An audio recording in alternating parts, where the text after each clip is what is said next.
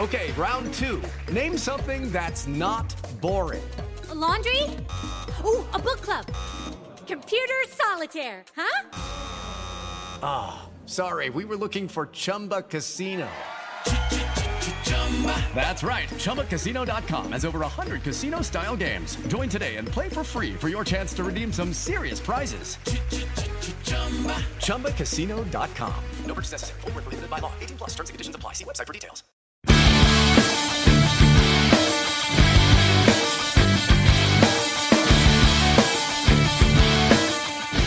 Hello, everybody.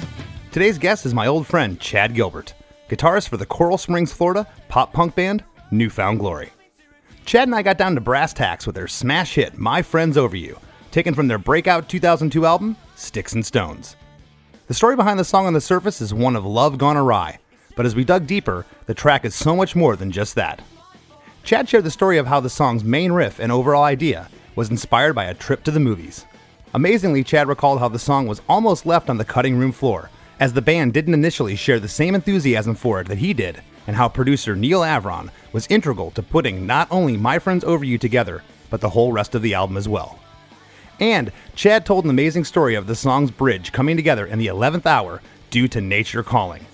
For all this and much more, bust out that Hurley shirt and those cargo shorts. This is a good one. Hey, hey, have you heard? Makes a podcast. Hey, hey, have you heard? Chris DeMakes a podcast.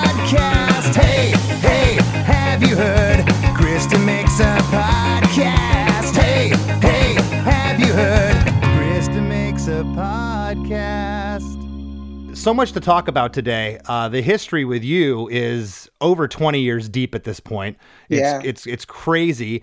Uh, you know, before we begin, I want to congratulate you. I heard you're going to be a dad soon, having a daughter. So Yes. excited. So excited for you. Congratulations. Thank you. Yeah, baby girl. Uh, I'm so pumped, man. I'm so excited. That is absolutely amazing. And I am so just pumped for you. I already own all the action figures, so hopefully she likes old GI Joes and Star Wars. what are you? So yeah, Chad, I just, you know, again, congratulations. You're going to be an amazing dad and uh, Thank you. Just super super happy for you. So, Chad, uh, again, like I said a moment ago, so much history. The song we're about to talk about, uh, My Friends Over You, we actually toured the previous record uh, to this Yes. and and this record. Of course, the previous record was uh, New Found Glory, the self-titled album that came out on September 26, 2000. Uh, and then the album that My Friends Over You came out two years later, June 11th, 2002. Uh, that was Sticks and Stones. Kind of, Mm-hmm. kind of what I feel was really your breakout record. Yeah, I think that was the one. Yeah, that was the one that really sort of pushed it over the edge. Where when we toured with you guys, yeah, and for the record, for those of you that don't know, Less Than Jake, thank you. Less Than Jake is a huge part, you know, of our career and building our fan base. That was like, you know, we learned so much from you guys, and and even besides that, just like those early tours, exposing us to your massive fan base, and it was just, you know, we were really really lucky. So thank you for for being our big bros. Well, no, and thank you. And you guys were always our, our little brothers. There was just this a lot of noise going on in South Florida. This Coral Springs band. Who are these? who are these? Who are these guys? And then then we got to meet you. We just did this. Uh, I've talked about it on the podcast. Of course, I had Cyrus on, and I Yeah, had uh, yeah. I had Chris number two from Anti Flag, and, and of course we did that that uh, first tour, big tour, U.S. tour together with uh, you guys, Anti Flag, and the Teen Idols, and and it's just uh, one for the record books. We all had such a great time, and Yes. just seeing you guys evolve um, over the years has just been tremendous. I mentioned this in Cyrus's episode. I just think you're a better band now than you than you ever been, at least live. I mean, it's just you guys are an absolute powerhouse, uh, and uh, I can't can't stress enough. Uh, and we'll get into this because there's some stuff I want to talk Yeah. about uh, rhythmically in the song. But how good of a drummer you have! That guy's amazing. Oh yeah, Cyrus.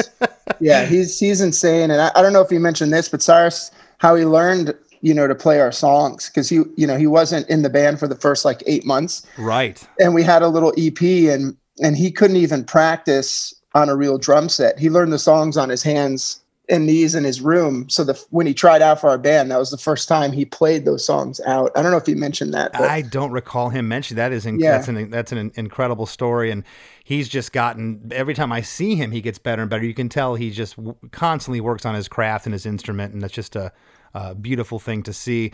Uh, I remember this song hitting MTV, uh, seeing you guys on TRL, uh, Yeah. and then and then you guys really did something for us. You you did something that that very few, if any, bands. Uh, you're one of the only ones that that eclipsed us in commercial and, and audience popularity and returned the favor by taking us out. You guys pushed really hard to get us on the Honda Civic tour in 2003. It was you guys and Good Charlotte. Both your bands were just all over MTV. You guys were were swapping every night with those guys who, who would who would close out the show, and we were right before you. We had like the best the best slot before the you know the, the, the parents were coming to pick up the kids and take them home. We were playing to maximum full arenas, and and Yeah. that that tour did so much for us, and I witnessed firsthand. Uh, loved watching this song. I mean, head on collision. There was all kinds of, of, of stuff you'd play from this record on that tour, and just seeing the audience go go berserk for you guys. And um, you know, we'll, we'll get into the song now. It's it's you know, it's interesting. I always bring this up on the show that a song can be long, but if it's a great song, it doesn't feel long. Yeah. And for a pop punk uh, song, three minutes and forty one seconds is on the on the uh, you know the more lengthy side. Is that how long my friends over you is?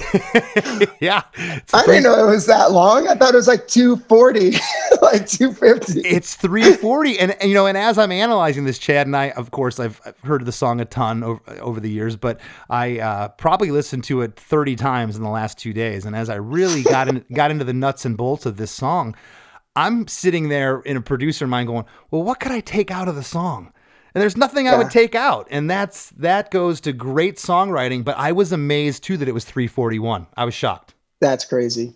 That's really funny. So yeah, like my friends over you, that song was the song that d- it, it did not exist. The funniest thing is that that song is you know the one that pushed us over the edge at the time. You know that was the song that like you know we had hit or miss on s- our self-titled record that had Sure. some like MTV2 play and you know alternative radio specialty shows, but the label was looking for like that one song, and I think that you know my friends over you was that that one song. But the funny thing about it is that it wasn't even on the album. It almost wasn't the song Do you know how many times I hear that on this show? And that is Yeah. so I I, I can't it, I can't tell you probably a half a dozen or, or more times now I've heard that heard that exact thing. That I mean, how did you almost leave your biggest song off a record? my my friends over you and the guys in the band will tell you my friends over you was me winning a fight okay they'll tell you that so basically uh, the, the the thing with that song Sticks and Stones was done. We are living in yorba linda california at these like apartments oakwoods whatever they were and making the record. Uh, we were writing the record. Our producer was down and we had a bunch of demos and stuff and our producer was down there working with us Neal Avron and we had all the songs. We were the songs were done. My friends over you didn't exist. It was the second to last day of pre-production. Lisa Worden program director at KROQ came down to hear some demos right? My friends over you did not exist.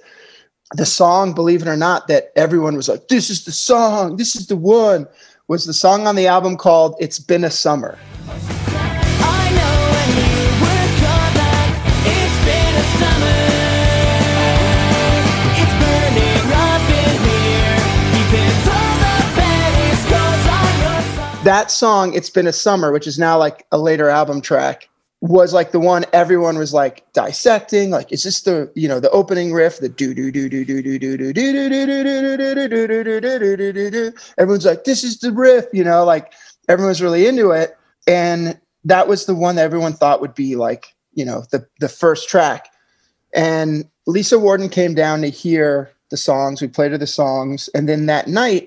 we all went to see that movie Orange County.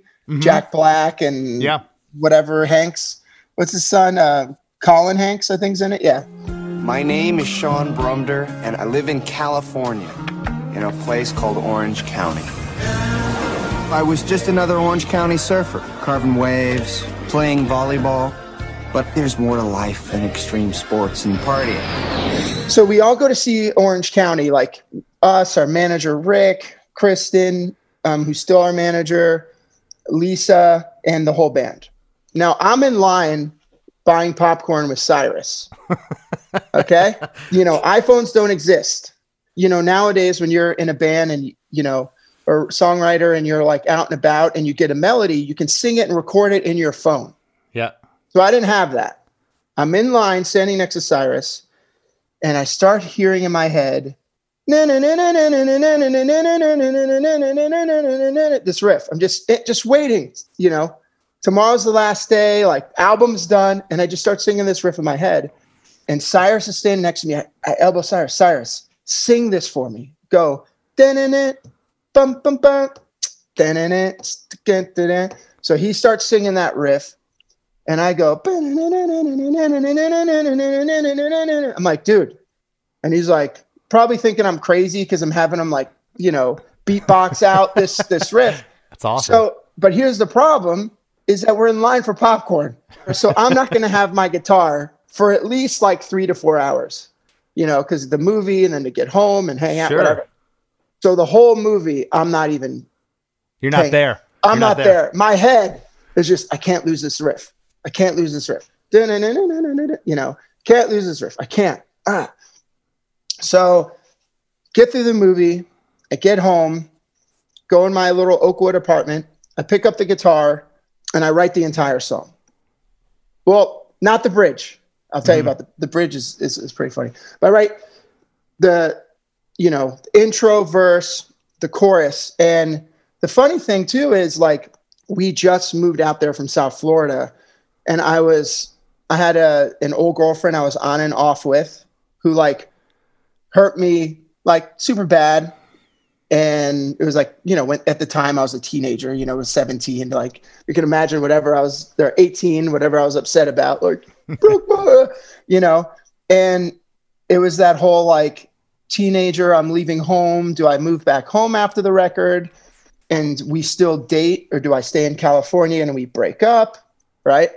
So I was going through that at, at, at that moment so the chorus came out like immediately I don't know how. It's just like with that, you know, you were everything I wanted. I can't finish what I started. Moving to California, and my friends over you is though you swear that you are true, I'd still pick my band over you yeah.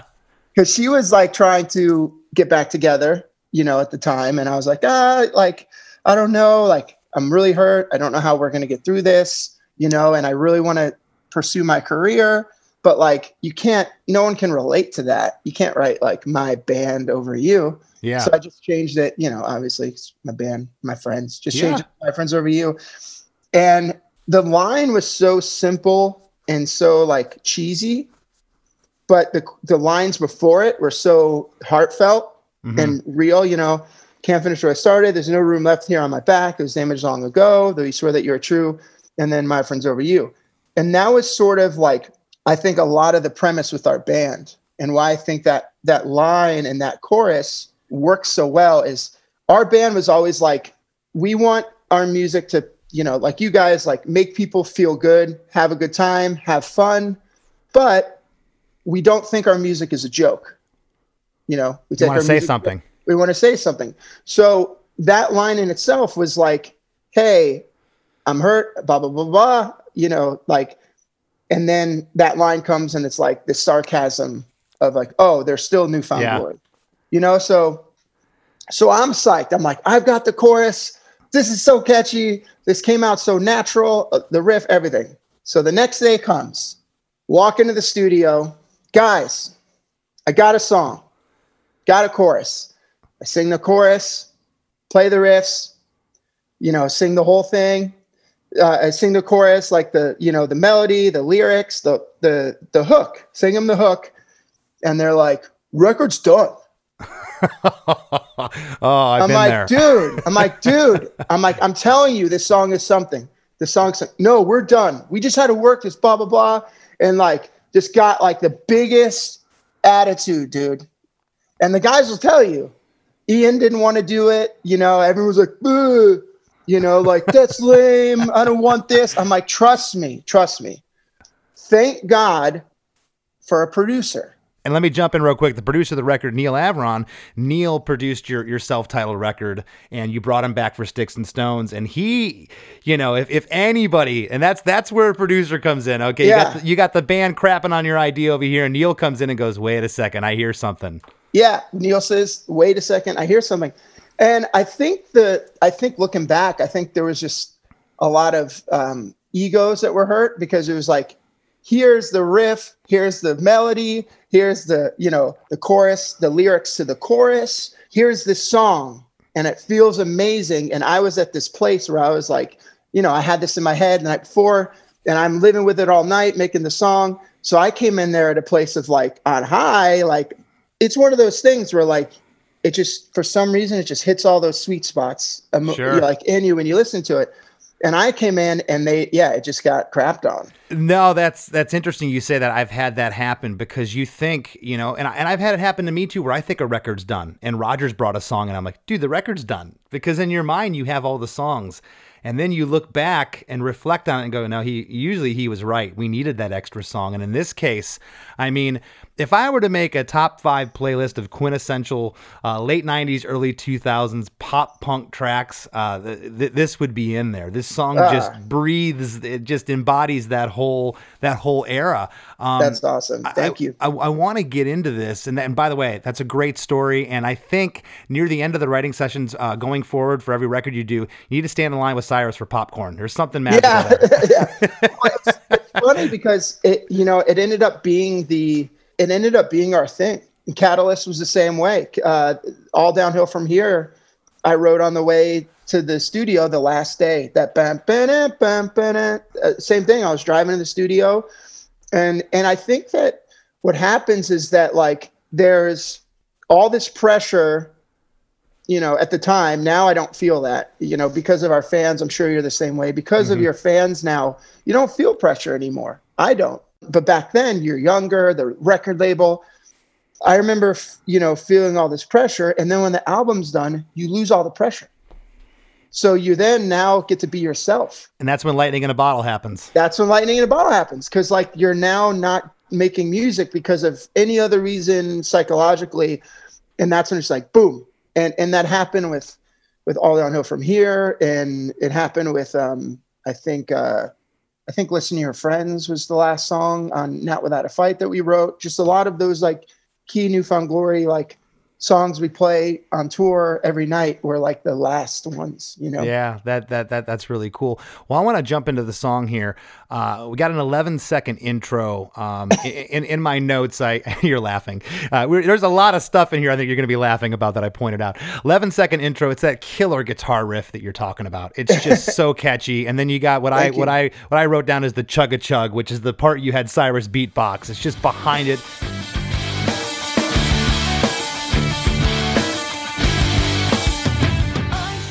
I also wrote it, it's the jumping part because I just every time you guys play this live, it's just ten thousand a sea of people jumping up and down.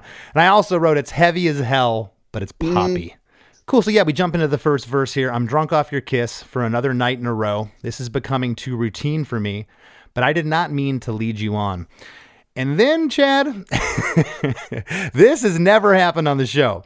I've had a question of where the pre chorus starts. It's like, does it start here or there? Like, it could be in two different places, but it's three for this one. yeah. Okay. So, this is where it gets interesting.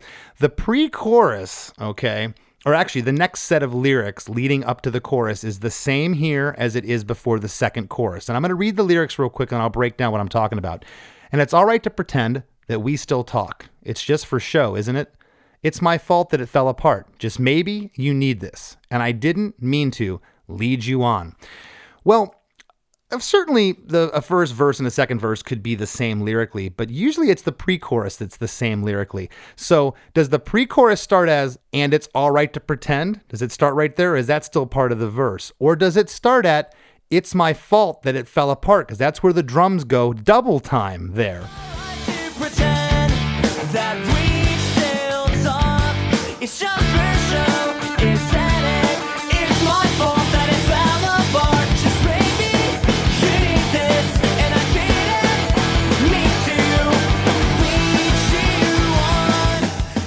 that that's it Or does it start on the line, just maybe you need this, and I didn't mean to lead you on? Where does the pre chorus start? and maybe you need this. You'll know that by the third pre-chorus. Just maybe, because the third pre-chorus is where we bring the song back down. Right, and it's only half there, so I wrote in my notes, I said, is that a bridge or is that a third pre chorus? Third pre-chorus. Okay, Yeah. that's what we're gonna go with it. Okay, so okay, so again, I'm gonna reread this, uh, and it's all right to pretend that we still talk. It's just for show, isn't it? It's my fault that it fell apart. That's all still part of the verse. Now we're in the pre-chorus. Just maybe, maybe you need this. you need this, and I didn't mean to lead you on. So this pre-chorus leading up to the chorus, the you know this part musically and lyrically, was it pretty much the same from that initial demo you brought in, or did you you know kind of change it around with Neal when you got in the studio? Yeah. So this is like I think where N- New Found, even though I bring in a riff or I bring in a song, I think that's like the beauty of the band is that's when it goes to I guess the chopping block. Once everyone agrees, like okay, uh, okay, like we accept this song, it then goes to the chopping block. Which yeah, this is when everyone now chimes in ideas. Everyone adds their parts. Everyone like sort of dissects it. You know, um, you'd be surprised at like, uh, you know, like with with Cyrus was on here and he's talking about hit or miss. A lot of bands do have one songwriter, but the cool thing I think that's always about, and when I mean one songwriters, there's maybe a, a songwriter where the idea starts, right? That's what I mean. Is like there's bands with tons of songwriters in the band, mm-hmm. but the idea usually starts from one place. It just has to. Everyone can't just think of the same thing at the same time. But what's really cool about our band is the sort of chopping block that that happens where Ian, you wouldn't believe the the weird transitions that Ian comes up with. Well, and You that guy doesn't give himself credit, and you He know that he down He he, downplays himself as a bass player, and and you know he- It drives me crazy, dude, Yeah. because he's, he's like really, really great. And you know, the transition he comes up with, Cyrus, obviously, like like you talked about his playing, Sure. um, and, and Jordan, and just the the whole thing. So at this point in time, especially in the song, yeah, this is when we took that riff, the dun dun dun dun dun dun, made it the verse, and then this is the part where we start building the song. You know, so this pre-chorus, like again, I think lyrically, what I love about it is that, you know, just maybe you need this, you need this, and it didn't mean to lead you on. If you're looking at where we were, by the way, I'm speaking about when we were teenagers. So anything that I say about us being teenagers at this point is invalid because we were just, you know, teenage boys, not really knowing what any anything about relationships were, you know. So no relationship advice here. but that Um, was your reality. That's what you were living. That was our reality. You, you, you, you were only as old as you were. yeah, yeah. So for us, like you could say that pre-chorus, and maybe you need this, you need this. Didn't mean to lead you on. Being a kid in South Florida, getting signed to a major label, trying to have a real relationship because you genuinely love the person. You know, you feel that. You know, you feel this relationship, and then going, oh no, I got to go do this band. Uh-huh. you know so it's that whole like i was there in this relationship present with you but now i just got signed by mca and they're telling us that they're going to pay for us to live in san diego make a major label record again and it, it's going to do really well so Well, you're and we all and we always "Ah." we always think of what we're going through emotionally, but I'm assuming your girlfriend was around the same age. Think of what that would do to you. Like Oh, if I you were know. dating someone like, "Hey, I got signed by a major league, I'm moving to San Diego." Like I, I couldn't handle that as a young Yeah. person. yeah exactly it's you know? It's i mind-boggling. I know i know i mean uh, you're you're totally right Hello, it is Ryan, and I was on a flight the other day playing one of my favorite social spin slot games on chumbacasino.com. I looked over the person sitting next to me, and you know what they were doing? They were also playing Chumba Casino. Coincidence? I think not. Everybody's loving having fun with it. Chumba Casino is home to hundreds of casino style games that you can play for free anytime, anywhere, even at 30,000 feet. So sign up now at chumbacasino.com to claim your free welcome bonus. That's chumbacasino.com and live the Chumba life. No purchase necessary. VGW Group. Void were prohibited by law. See terms and conditions. 18 plus. and i think that's what lyrically like that pre-chorus is and i think also what's great about you know the verse lyrics and i think what's even what's great about the pre-chorus lyrics is again it's tying that my friends over you line like we were talking about the i'm drunk off your kiss for another night in a row that whole verse paints such a great picture it makes the chorus okay Well, and, and, and I and I want to talk about this chorus. We're at the 41 second mark, which is pretty pretty quick. We're into the chorus. This chorus is interesting because I fight this as a songwriter, and I've had other people re- recently on the podcast that have talked about this. They've said, "Man, I wonder if there's too much information here," because a lot of choruses are the same refrain, hitting you over and over again. We are the champions, you know. Yeah. Uh, and and and there's a lot of information here, and I'm going to read these lyrics. And and uh, the lyrics in the chorus were, "You were everything I wanted, but I just can't finish what I've started. There's no room left here on my back. It was damaged long ago." Stabbed in the back. Though, though you swear that you are true, I still pick my friends over you. My friends over you. And was there ever the thought of, and first of all, was this the initial lyric that you came up with? And was there ever a thought from Neal, the guys in the band, or anybody else, or yourself thinking, man, there might be too much information here? You know, it's funny you mentioned that because even listening to it, there isn't really even like rhymey stuff in there either. Yeah. You know? Yeah. No, I mean honestly, I don't I don't remember ever, you know, when bringing that into the group. I don't I don't ever besides no one wanting to work anymore. Well, Um, with with what you just said, the the rhyming thing on paper and what you just said, this shouldn't work. But I can't I can't imagine this chorus just being my friends over you, my friends over you, my Yeah, friends over no. you. You know it. It it has to be this.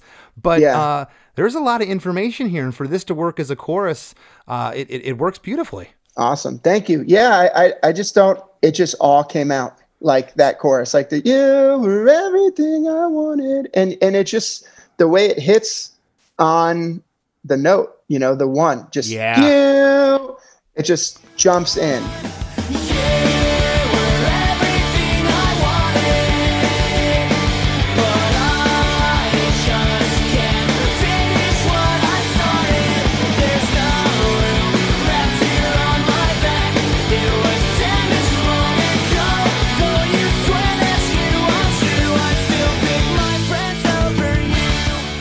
Even if you think if it came in on the end, you were, you know, or anything like that, like it just right on the D.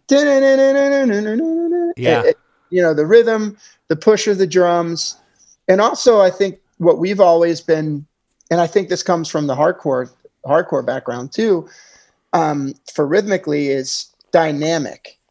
You know, if you listen to New Found songs and that comes from like, you know, growing up listening to different like you know 90s hardcore bands is that you know the riffs are really important because in hardcore there isn't melody you can't rely on melody The riffs are the melody. the riffs are the melody and the Yeah. rhythms are the catchiness Yeah. so for for me like playing guitar i love that aspect so i think what you get is you're also getting the relief and the release of the beat just becoming so subconsciously it also rhythmically feels sweeter and better than you know bat bat bat da, da, da, da, da, and right before it ba, da, da, ba, ba, da. so you finally get the you were everything. So i think like that that with the chorus too is is you get all these you know uh, uh, you get a verse that's more lyrics. You know i'm drunk off your kiss another night in the world this is becoming too routine. It's more wordy. And then the pre-chorus is really tight maybe da, da, da, da. and then finally that you just Yeah, you're you're you're in the pop punk part, but man, Yeah, you you, yeah. you you guys have uh, our riffy. That's part of your part of your thing, and and if it wasn't there. Uh, dare I say that the, the songs wouldn't be as catchy? That you have to have that. A lot Yeah, of that is, uh, it, it, and I'm gonna toot his horn again. Is, is just the grooves. That's the riffs that you write, but it's also Cyrus, and it's just Yeah. the, it's the feel. It's the Oh, feel. And I call I call it the jumping part. You it's almost every song you guys have that that jumping happens, and it's such a great thing. Um, we get out of the first chorus and we go right back to the reintro. It's the same Mm-hmm. length as the top. It it needs to be there. It's the hook, man. It's so catchy. We get into verse two and read these lyrics through the pre-chorus. please tell me everything I love it. I love it. Thanks for doing that for me, Chad. i've heard it a couple times a couple. Please tell me everything that you think that I should know about all the plans you made when I was nowhere to be found. And it's all right to forget that we still talk. On this line, we still talk. There's a harmony this time on that line.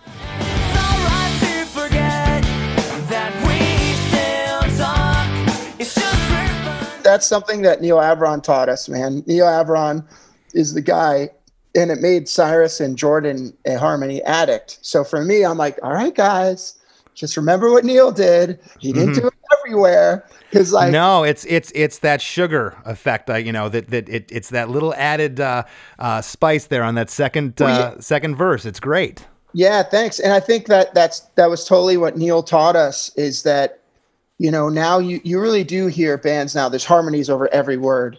And again, I think what it does is it loses again the dynamic. And I think there's something we try to do production wise is just like on that is none of the words are harmonized and then all of a sudden you get that that we still talk and it makes it makes you pay attention to that line more and makes that line more important than the line before just with that one harmony and you it's know no I mean? longer it's no longer the same as the first verse. It differentiates it, yeah, and it, and it and it builds the song. Um, it's just for fun, isn't it? It's my fault that it fell apart on that line. The drums go double time again, um, and then I don't know if it's cuz maybe or is it just maybe. It sounds like just to me, but every lyric I, I pulled up on Google says uh, cuz maybe.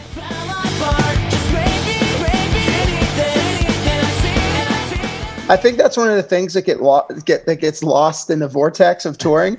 There's song there's songs we revisit like you know there's songs we revisit and we're like, wait, that's the word? Why are Yeah. we singing it like this live for 20 years? So at this point, it's whatever you want it to be. That's, It's, it's funny. I I hate it when the super fans come after the show like, you know, you sang the first verse for the second verse in this song, and I'm like, yeah, I know, I, I know. so we get into uh, the back half uh, of this verse. Actually, we're in the pre-chorus. Excuse me. Just maybe, and I love the next three lines. It has the echo. Just maybe, just maybe, you mm-hmm. need this, you need this, this. and I didn't, and I didn't. I call it the call and response. Was that a Neal Avron thing, or was that Jay Baumgardner who mixed it? Did he do that mixing? Do you remember? That was Neal for sure. I It love was- Jay. Yeah, Jay's the Jay was awesome. Um, but yeah, that's definitely definitely Neal and A lot of times the mixer will do that though. They'll they'll put For a they'll put an echo or a delay on Yeah, something. Tom L- Lord-Alge did that a ton on our coming home record. Mm-hmm. I think like when we got that back from him, there was a lot of stuff that he changed, which you wouldn't expect a mixer to do. Um, that was awesome, and we're like, great, great idea. you know, Yeah, that that that's really cool. that call and response thing definitely was was more of like, hey, we have this song and it has a lot of reoccurring parts. You know, like you were talking about the reintro, the verse. So as the listener keeps listening through the song and gets to that riff again, what can we do to it that makes it more exciting than the time they heard it before? That's it. sure. I love the line uh, "mean to" before you say "lead you on" that sets up the Yeah. second chorus uh, because there's a harmony on that line too on "mean to." Me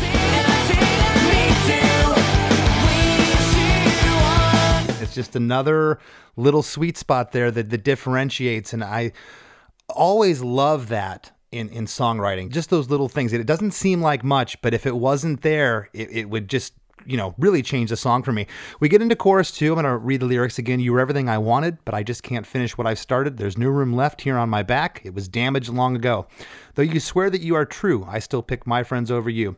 My friends over you. And here's where it gets interesting here's where I'm considering that the bridge. There's this huge vocal swell, which mm-hmm. you know, you guys really Jordan was your vocalist. You had these little moments of, of vocals, but you were never a, a huge harmony band. Whose idea was this? It's really neat. This vocal swell.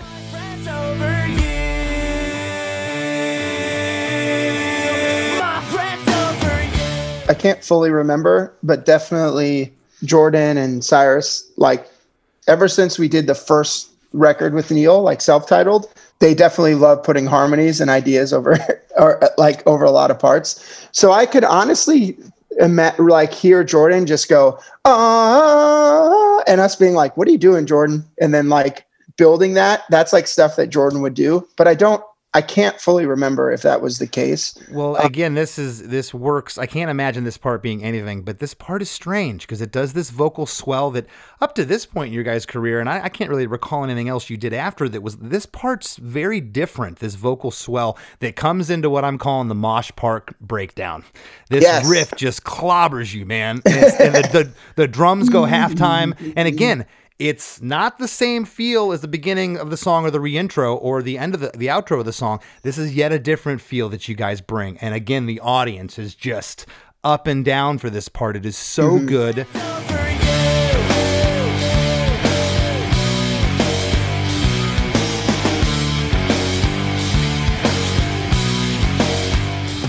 Uh, this is uh, 12 seconds long. This part, but it's it's it doesn't see it's not too long, but it's it's it's the perfect length.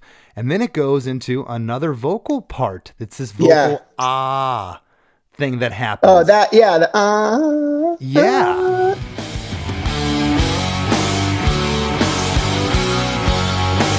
Again, you, you had the vocal swell into the mosh breakdown part. Now into this ah ah part. Was, was this again Neal coming to the table Yeah. with this idea? Yeah, I think just us like once everyone uh, accepted the song, Yeah. and and it was tracked. I think everyone started to go, oh, okay. You know, everyone started to hear and feel the magic of the song.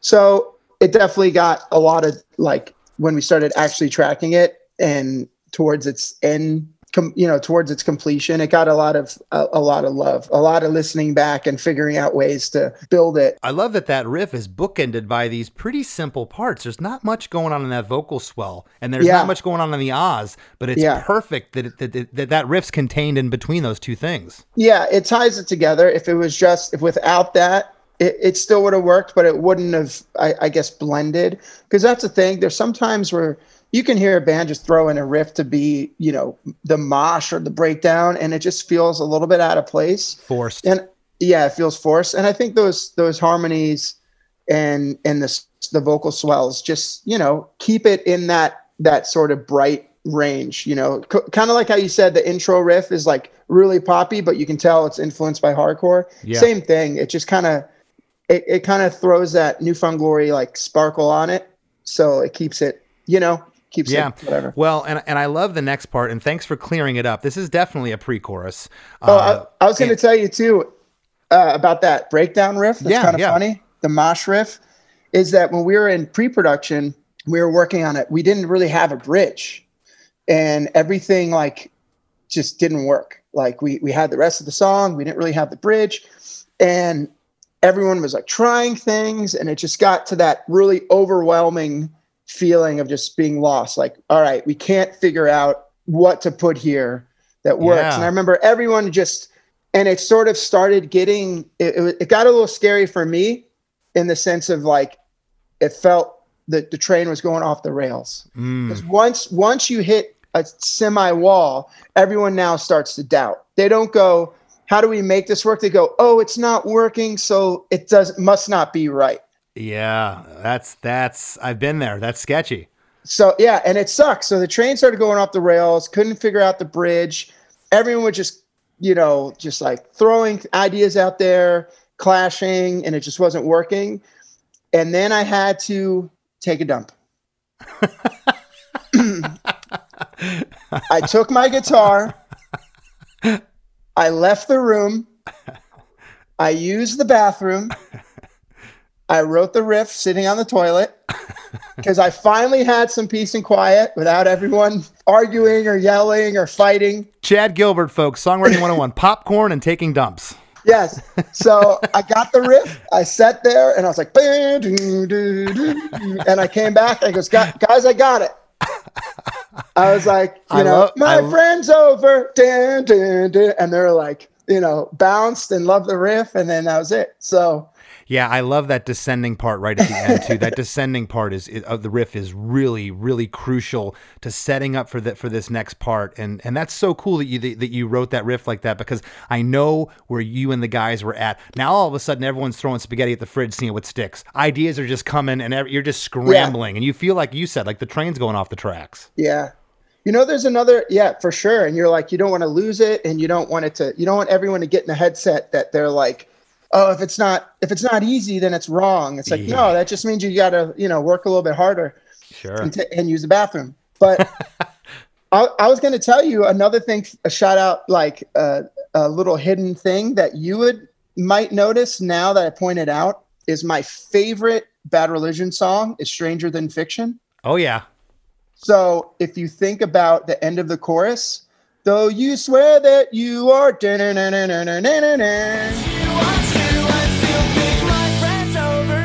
That There you go. is my Stranger Than Fiction riff.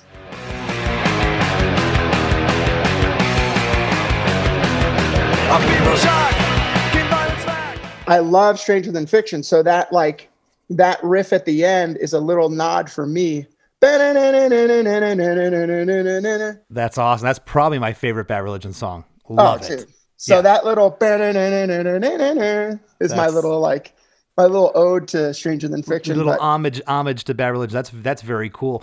This next part coming out of the bridge, uh, going into that pre-chorus, I love this part. There's a it's just a single guitar with some feedback at, at, at points coming in and out, and it just breaks everything down. You need this. You need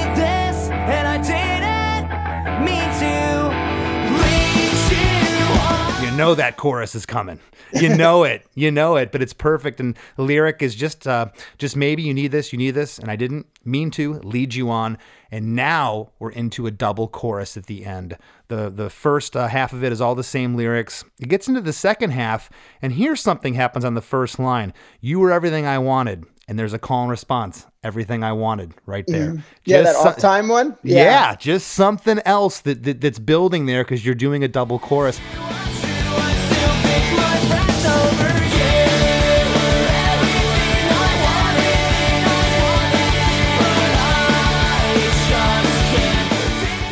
Was that again uh, something that Neal uh, came up with or thought Yeah. of? Yep. Yeah. Little off time one. You know, Right. because we we probably would have done it. You know, uh, yeah, we definitely would have done a different time one at the you know back then. Yeah, that was definitely one of his off time little production things that that we loved. And it gets to the end of the chorus with the last line, I still pick my friends over you. And it goes back into that reintro, which we haven't heard for a while now in about two minutes. And it, and, and, and it just feels so good. And it's funny. If there was one point in the song when I was analyzing this, I'm like, you know what? They probably could have ended it on My Friends Over You. The song at that point's three minutes and 30 seconds, but you need that reintro.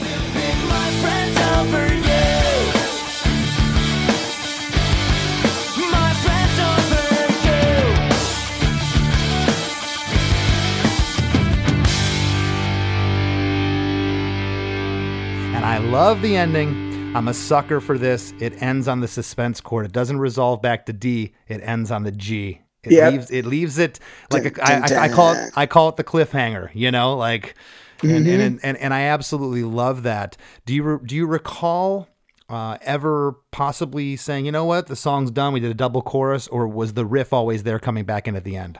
Oh, the the riff was always there. We are like, Awesome. How do we pull this back for the final button? You know, the the last hit. You know. Right. So the, when the song was done and you're listening to it in the studio, it's pretty much put together. You're listening to playbacks before it even got to the mixing stages.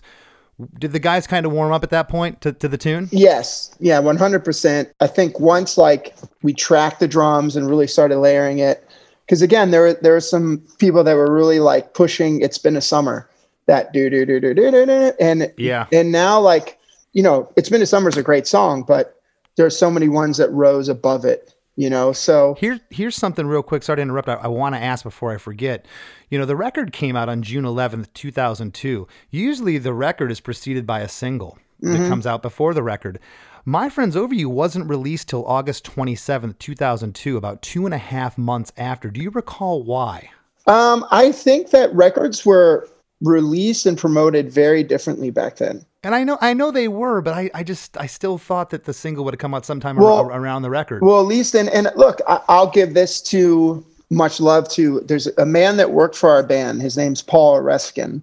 He was our marketing director, and he saw us play before we got signed to MCA. He saw us play at Troubadour, and we sold out the Troubadour on Nothing Gold Can Stay, um, which was a big thing at the time. You know, to-. To, be able to, do, yeah, to be able to do that on an indie small label and everything Heck yeah. and they they saw us and he's like i don't want to mess this up that's what he said he was like i don't want to mess up what's going on here so we're we lucked out by having him in our career because what happened was is why major labels were signing these kind of bands and throwing everything at it right away paul would go i don't want to release anything until you've had time to promote it on tour.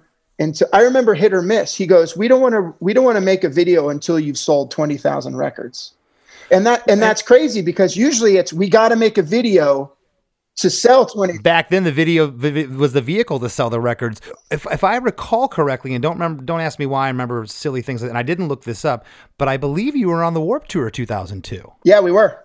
So you would have thought that the Warped Tour starts about June that you would have had the single, but it's interesting the the marketing thought that this gentleman came up with, and that you know I think it was the right call. You you you already had the fan base, especially with what happened with the first, you know, I'm saying the first record, the the self titled record, Mm-hmm. and what what happened with Hit or Miss, and then you're coming back with this album. You're already on the Warped Tour. You already got the the, the hardcore fans. Yeah. So it ma- it ma- it makes sense to let everything kind of come to a boil. Yeah, that that was his thing. He didn't want to lead with all, you know, whatever, with videos and all this stuff. He he wanted it to the record to come out, fans to talk about it and want to see the band. So, yeah, he it, you know, I think I think Paul and anyone else that was a part of that decision, but Paul was definitely the spokesperson at MCA that took our back all the time and really wanted to hold on to, you know, the New Found Glory fan base.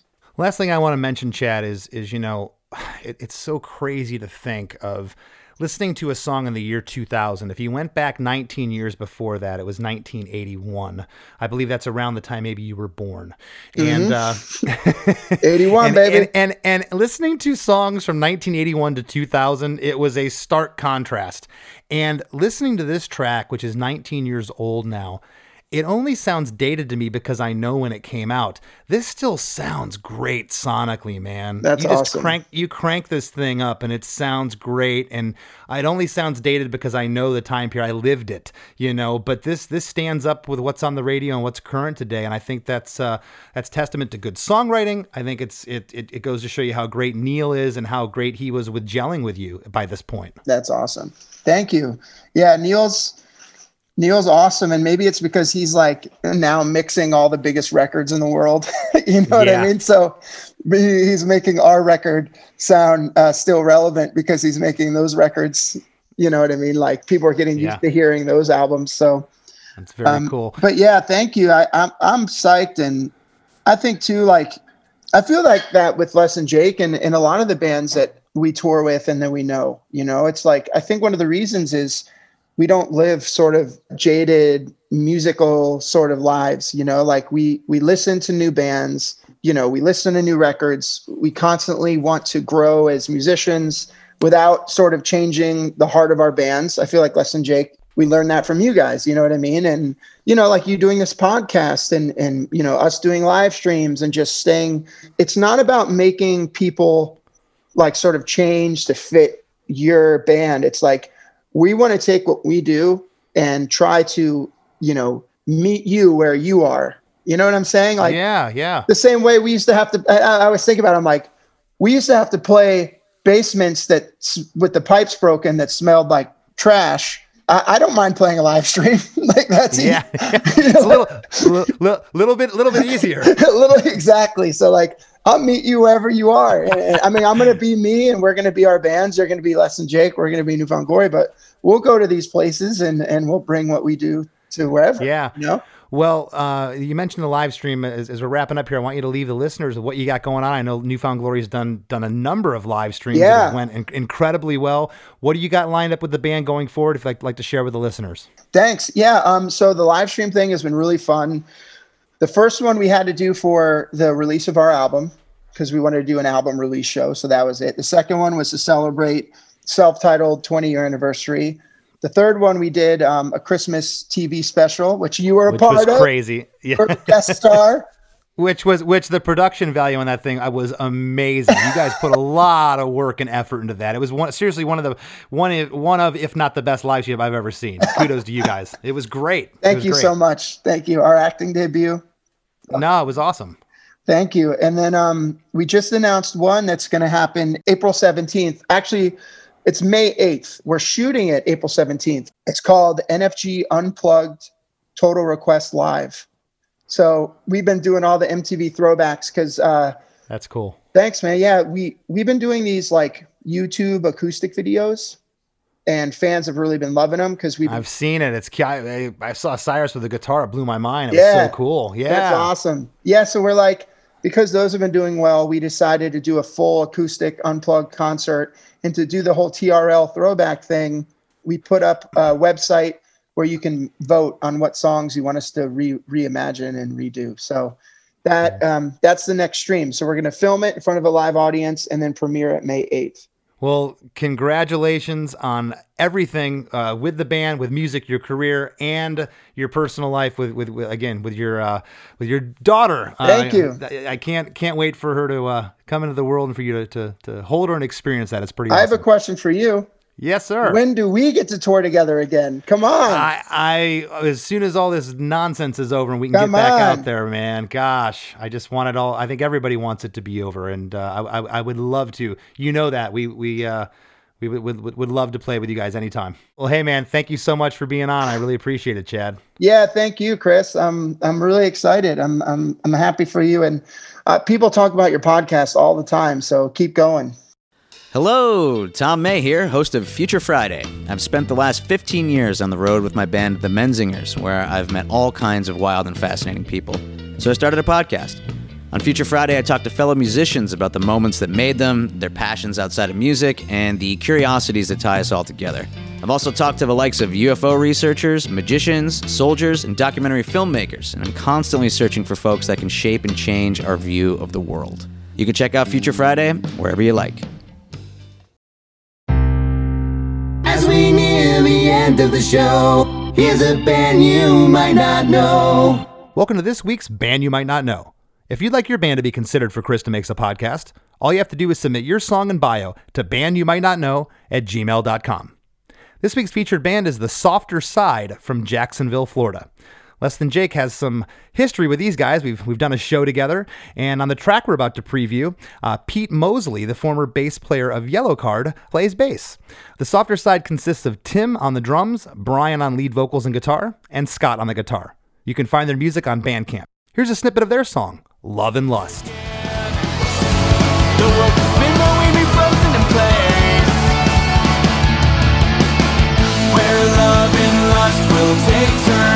World will spin while we be frozen in place. Where love and lust will take turns, set me on fire and burn me the same way.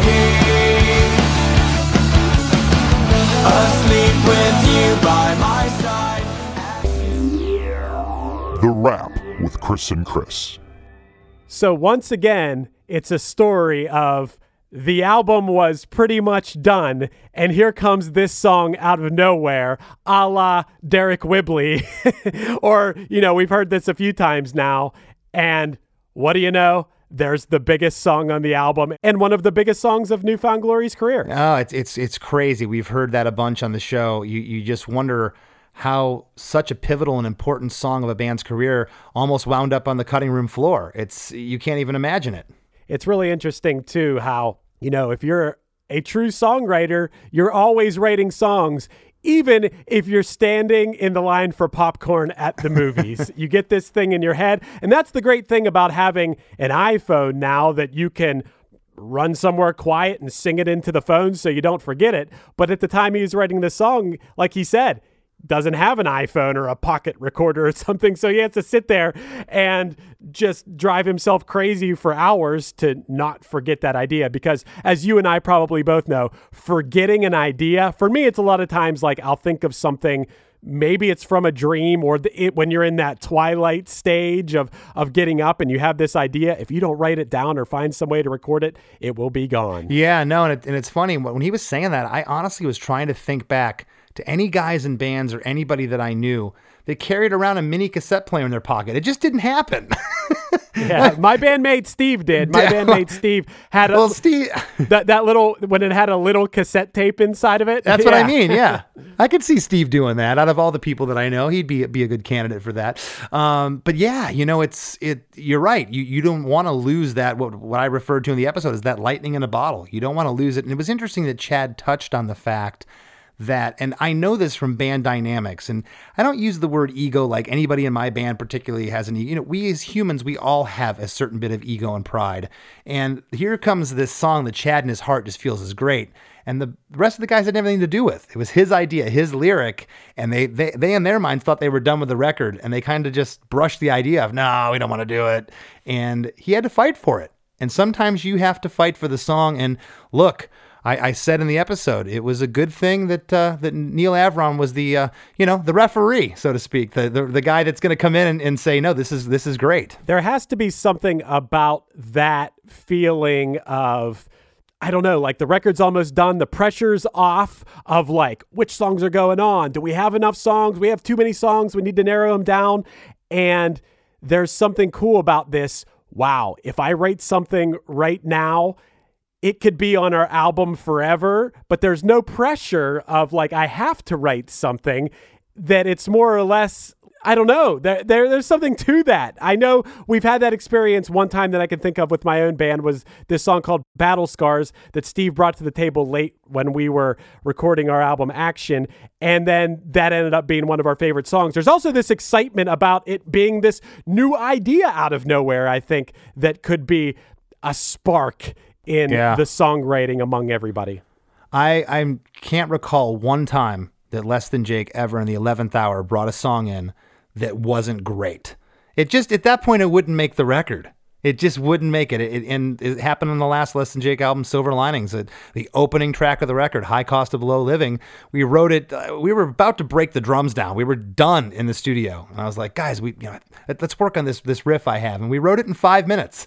And it's just it, it as you said, you already have the record in the can. There's no pressure. Matt Skiba's story about being in the studio and going out back for 15 minutes and writing radio is kind of similar to this too. It seemed like yeah, that wasn't supposed to be on that album. That wasn't an idea that they came in there with. And after doing this podcast, man, I feel like all of my recording experiences from here on out, I'm always going to have that in mind like, yo, is there one more song in us?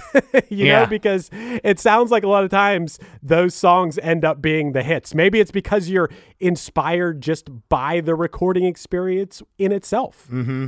I remember Tim from Rise Against in his episode talking about how, you know, he just kept chasing his tail on parts for the song and it just wasn't working, wasn't working. You start to doubt the track. And I've I could totally relate to what Chad was saying with the bridge part of the song, where he had to go excuse himself and use the bathroom because he needed to get away. All of a sudden, now you got everyone. It's like you know the peanut gallery throwing ideas out, and there's also the the people saying, I don't know if this is working, and they're starting to come down on the song. And you need to step away sometimes. I think that was the, the greatest thing he could have done was uh, was was just step away. Collect his thoughts and come back with that part, which is such an integral, uh, integral part to the song. Dude, I got to talk to you about one more thing I think is really funny that I couldn't help but think about when you were reading the lyrics to this song. Yeah. well, in our group, someone named Marshall Dees posted a meme of Adam Sandler as Longfellow Deeds in the movie Mr. Deeds, where in that movie, I don't know if you've seen the Mr. Deeds Adam Sandler movie, but in the movie, he plays a guy who writes greeting cards. and then he's like reading these greeting cards as like the poetry that they are. Father's 50th anniversary card, which is quite a feat nowadays. 50 years have passed by with laughter and tears. Do you remember when we went to the zoo and that time we drank all the beers? beers, oh yeah. I promise to love you for 50 years more, even when your bosoms sag down to the floor.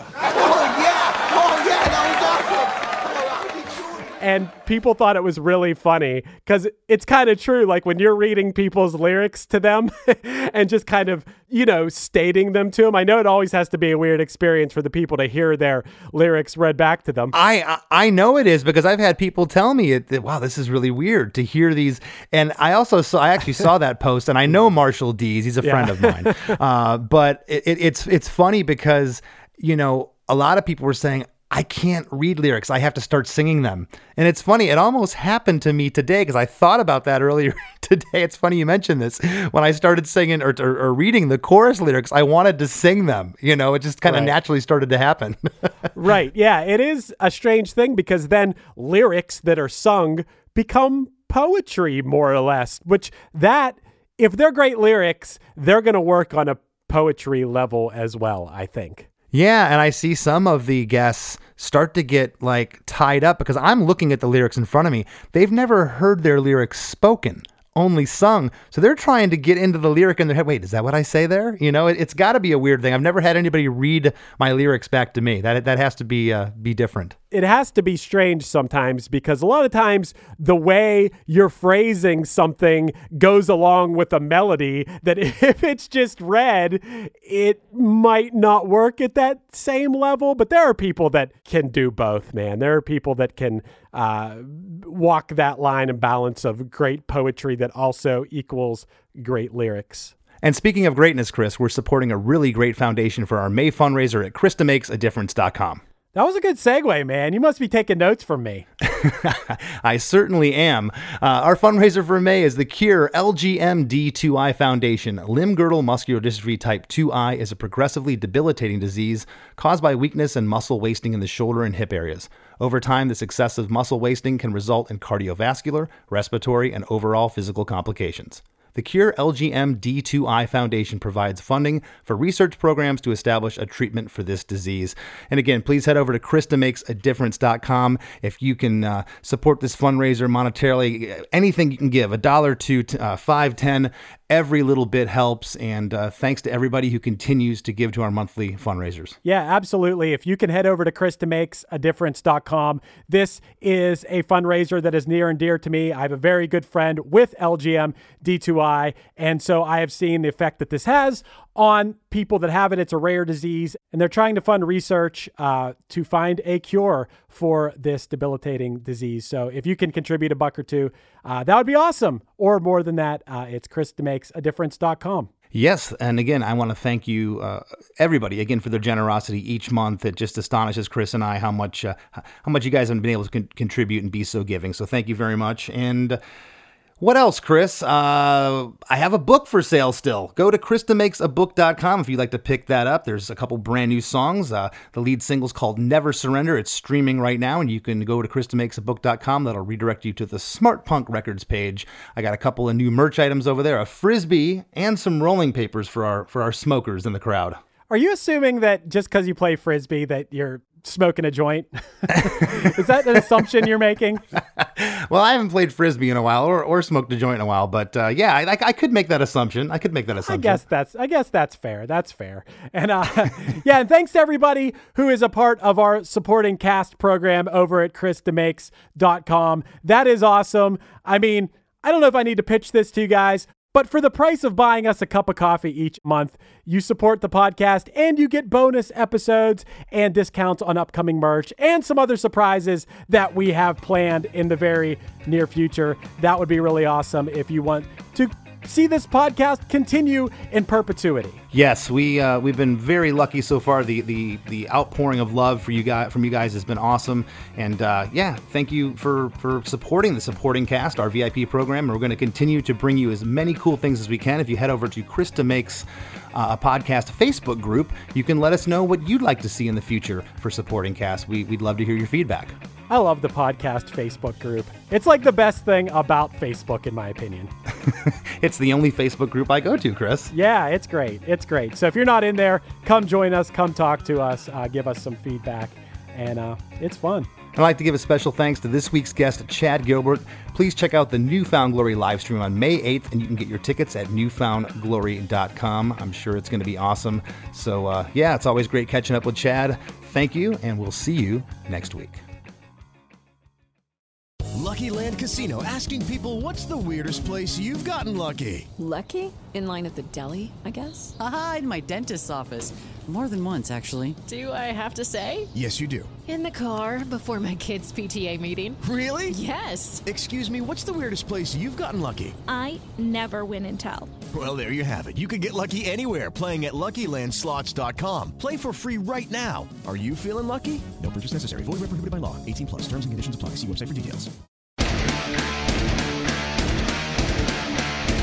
Hey there, I am Johnny Christ from Avenged Sevenfold, and I've got a podcast called Drinks with Johnny you're going to want to check out.